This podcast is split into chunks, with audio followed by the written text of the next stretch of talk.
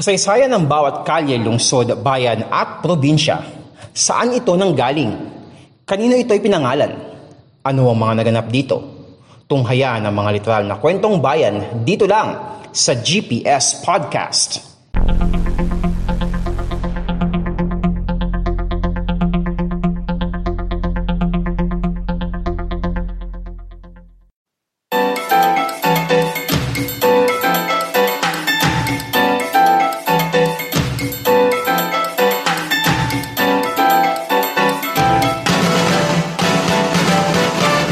mga kapodcast? Ito ang podcast show na literal na kwentong bayan, ang GPS Podcast.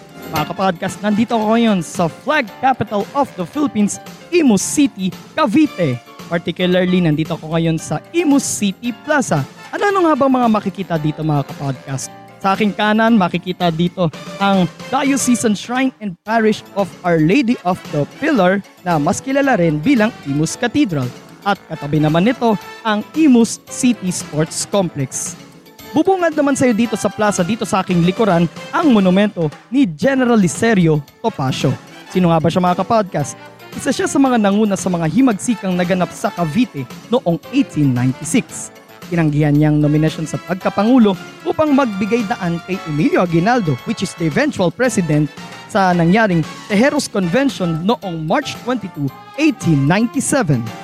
Dalawang beses din siyang itinalaga bilang presidente munisipal ng bayan ng Imus noong panahon ng mga Amerikano. Dito rin makikita ang monumento ng mga prominenteng general ng Imus. Nakasulat dito ang mga naging buhay at kontribusyon ni na Cayetano Topacio, Juan Castañeda, Jose Tagle, Flaviano Yenko at Pantaleon Garcia. Sila rin ang mga nanguna sa paglaban sa mga Espanyol dito sa Imus.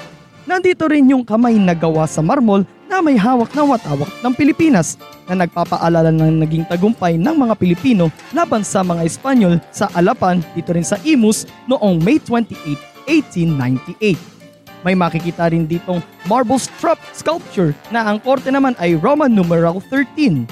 Naalala naman dito ang labing martir ng Cavite na pinatay ng mga Espanyol noong September 12, 1896 dahil sa kanilang pagtulong sa katipunan. Narito rin ang estatwa ng Bolo at Kawayang Sibat which is ito nasa kanan ko din na nagpapaalala naman sa matagumpay na labanan sa Imus noong September 1 to 3, 1896.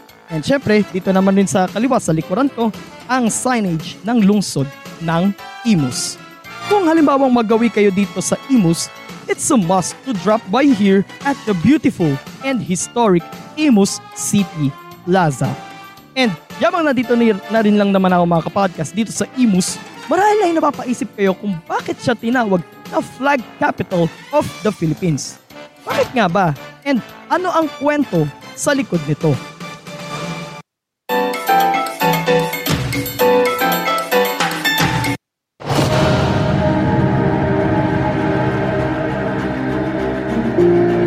September 1 to 3, 1896, matapos ang nangyaring pag-aalsa sa Cavite El Viejo, now the municipality of Kawit, na naging simula ng himagsikan sa Cavite laban sa mga Espanyol, dito naman nangyari ang labanan sa Imus na pinamumunuan ni na General Emilio Aguinaldo at ng pinsan niyang si Baldomero, first cousin. Sina Candido Tirona, Jose Tagle at Guillermo Samoy na nasawi sa labanan, killed in action sa Ingles ang napu- pinamunuan nilang puwersa ng mga katipunero dito sa Cavite. Habang si General Ernesto de Aguirre ang namuno sa hukbo ng mga Espanyol. Nagtagumpay ang mga Caviteño sa labanang ito na siyang una sa probinsya ng Cavite. At dahil din sa tagumpay ng hukbo ni General Aguinaldo sa Imus, dito na bahala ang pamahalang kolonyal ng Espanya sa paglakas ng puwersa ng mga Pilipino. Bukod pa sa labanan sa Imus, isa pang labanan ang nangyari din dito sa lungsod na ito, sa Imus. Bago yon, December 23, 1897, nang magtungo sa Hong Kong si General Aguinaldo bilang bahagi ng nilagdaang kasunduan sa Biak na Bato 8 days before. Habang nasa Hong Kong si General Aguinaldo, naganap naman dito sa Pilipinas ang isa pang labanan but this time it's between the Americans and the Spanish.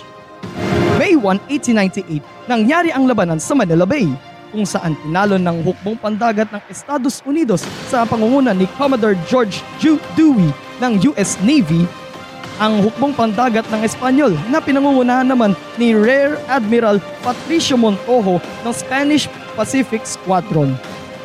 Dahil sa tagumpay na yun ng mga Amerikano, nakuha nila mula sa mga Espanyol ang kontrol sa Maynila.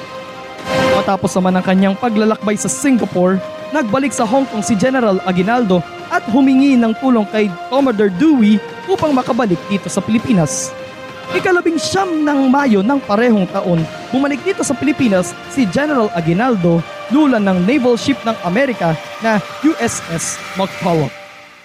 Habang nasa Hong Kong, dito na rin tinahi ang binuong disenyo ng watawat ng Pilipinas na pinagtulungang tahiin ni na Marcela Goncillo at ng kanyang anak na si Lorenza at ng pamangkin ni Dr. Jose Rizal na si Delfina Herbosa de Natividad. Ikadalawampu ng Mayo ng parehong taon which is the day after he came back from Hong Kong, dumating si General Aguinaldo sa kanyang hometown sa Kawit kung saan dito niya muling binuo ang Revolutionary Army at dito rin niya itinatag ang pamalang diktadoryal at itinalaga ang sarili bilang diktador. May 28, 1898, bandang alas 10 ng umaga, nilusob ng hukbo ni General Aguinaldo ang pinagkukutaan ng nasa 270 gwardya sibil sa, sa Alapan sa Imus. Ang mga Gwardiya Sibil ay kasama sa 2,800 na mga tauhan ni General Leopoldo Garcia Peña sa buong Cavite. Matapos makarating ang balita tungkol sa pagbabalik ni General Aguinaldo, limandaang pang Gwardiya Sibil mula Maynila ang rumesbat para kay General Peña. Subalit pinigilan sila ng puwersang pinamumunuan ni Napasiano Rizal at Pio del Pilar sa Laguna. Dito ulit sa Cavite, nilabanan naman ng nasa 6,000 tauhan ni na Artemio Ricarte, Luciano San Miguel, Mariano Noriel at Juan Cailes, Cailes ang hukbo ni Peña. Gamit ang mga kanyon na gawa sa kawayan at mga Moser rifles, nilabanan ng Revolutionary Army ang mga Espanyol sa kabila ng bigat ng depensa nito. Subalit dahil naubusan na ng bala ang mga Espanyol, sumuko sila sa mga Pilipino bandang alas 3 ng hapon. Matapos ang labanan, nagtungo sa Cavite si General Aguinaldo kasama ang tatlong daang mga sumukong Espanyol kabilang si General Leopoldo Garcia Peña. At sa kauna-unahang pagkakataon, dito niya iwinagayway ang bagong gawang watawat ng Pilipinas.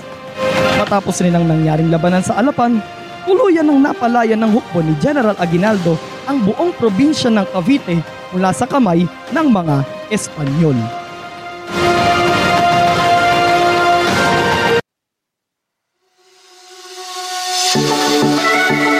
Mula ikadalawamput-walo ng Mayo hanggang sa ikalabing dalawa ng Hunyo which is the Independence Day, ipinagdiriwang sa buong bansa ang National Flag Day. Mula sa mga lansangan hanggang sa mga establishmento katulad ng mga mall at restaurants, marami kang makikitang mga nakasabit na watawat ng Pilipinas bilang kanilang pakikisa. Kasabay ng pagsisimula ng National Flag Day, Inaalala din sa lungsod ng Imus sa parehong petsa which is May 28 ang matagumpay na pagkapanalo ng mga Pilipino sa labanan sa Alapan sa pakikipagtulungan ng National Historical Commission of the Philippines o NHCP. At dahil na rin sa tagpong yun kung saan unang beses iwinagayway ang watawat ng Pilipinas 125 years ago, dito na kinilala ang lungsod ng Imus bilang flag capital of the Philippines.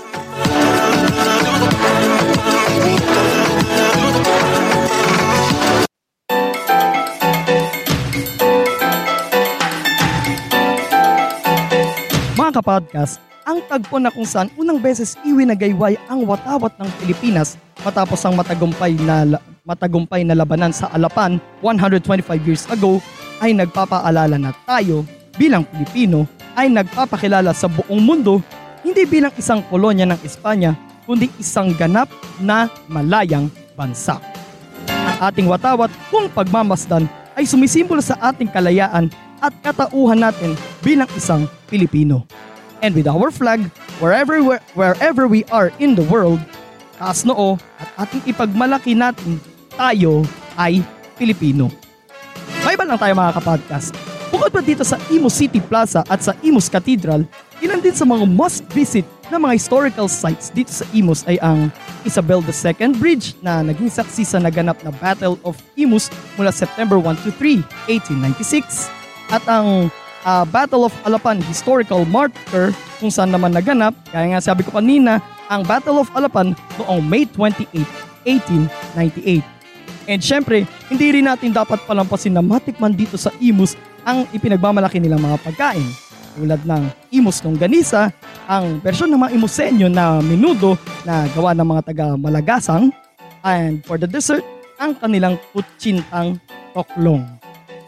Ah, and syempre mga kapodcast, bago po tayo magtapos, nais ko po munang magpasalamat sa lokal na pamahalaan ng lungsod ng Imus para sa pagpayag nila na maisagawa itong episode na ito dito sa napakaganda nilang plaza.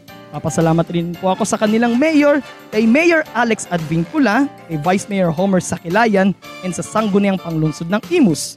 Nagpapasalamat rin po ako sa City Information Office ng Imus, sa kanilang City Tourism Office, and kay Mr. Ertito Monzon, ang kanilang City Administrator.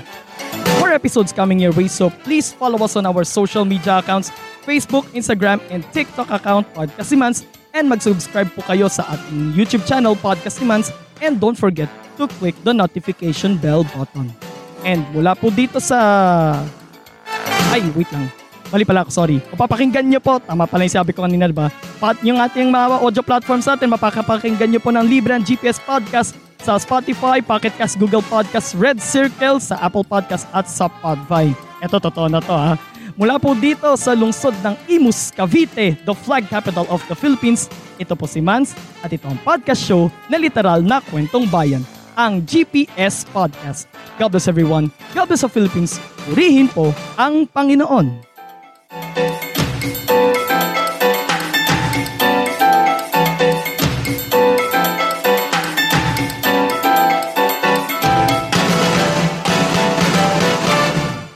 At yan isa na namang makabuluhang kwentuhan dito lang sa GPS Podcast.